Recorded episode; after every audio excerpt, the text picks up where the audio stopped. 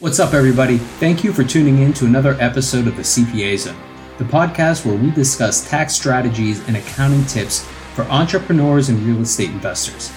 My name is Ryan Pulice, and our company, the Pulice Group, offers tax planning and advisory services for entrepreneurs like you. Whether it's bookkeeping, tax planning, or CFO services that you're looking for, we've got you covered.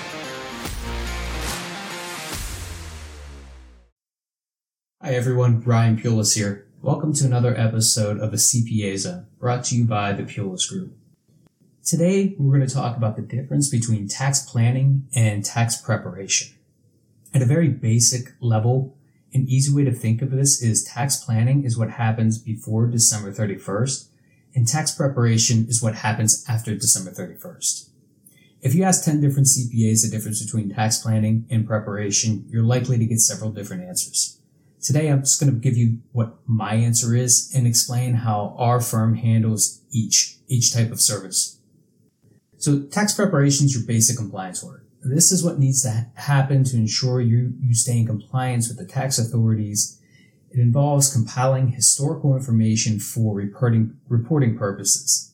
It's essential for all business owners, but in reality isn't all that valuable. However, it is required. There are limited options to reduce your taxes after December 31st. You can make certain retirement plan contributions, you can contribute to an HSA, but otherwise you're fairly limited. Now, tax planning, on the other hand, is where accountants and CPAs can really add value. Tax planning itself comes in several different forms. First, you have what I call tax projections. It's a very basic type of planning and mostly you're simply calculating tax liability Unfortunately, this is what many uh, CPAs consider tax planning. I'd almost lump this in with the preparation work because you often create your estimated payments with the prior year tax return. You're looking forward, estimating income and deductions, and really the input can be minimal. Now, if you have a more complex tax return, these tax projections can be a bit more time consuming and also much more valuable, especially if your income fluctuates. However, I just, I still almost, I'm almost hesitant to call this tax planning. However, we'll just call it a very basic level of planning. So also, in addition, we have basic tax planning and advanced tax planning. When I say basic tax planning, I mean a level higher than just simple projections, but basic tax planning is, these are strategies that pretty much anyone can use. For example, making an S election for your operating business or performing a cost segregation study for your rental property. These are pretty straightforward, straightforward basic strategies and anyone can use them. There's no real special tailored strategy for you specifically. So that's what we call basic tax planning. So, you know, we generally recommend an S election when your business is generating a profit of at least $50,000 with the expectation of consistent or growing profits in the future. So there's nothing really special tailored to you about that if you meet that criteria. And the reason we say 50,000 in profits is because there are additional costs with an S corporation. There's a separate tax return, payrolls required. An S election itself needs requires a, a form 2553 to be filed. You need to set up payroll if it's not already in existence for your company everything is pretty straightforward, relatively easy, but there are these additional administrative costs. And the same with a cost seg study. So we recommend a cost segregation study to most real estate investors, and especially those that qualify for a real estate professional status. So cost seg studies, they're beneficial even if you don't qualify as a real estate professional due to things like partial asset dispositions or the future sale of the property. You can play around with the purchase price allocation when you have a cost seg study. But if you can take the losses against regular income, for example, by qualifying as a real estate professional, then using a cost segregation study is extremely beneficial now. And you still get the same benefits when it comes to partial asset dispositions or the future sale of the property. And so this is a pretty basic strategy because anyone can benefit from a cost segregation study not only real estate professionals. So we still consider that basic tax planning. Now, advanced tax planning, this is where we design specific tax strategies tailored to you and your business generally with a maintenance plan and recurring meetings throughout the year.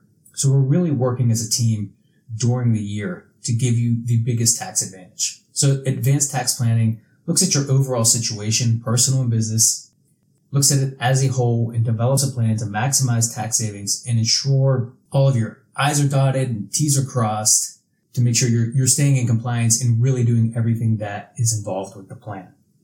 So take a look at a quick example, just at a high level. This is a, a plan from one of our clients and their 2022 tax situation.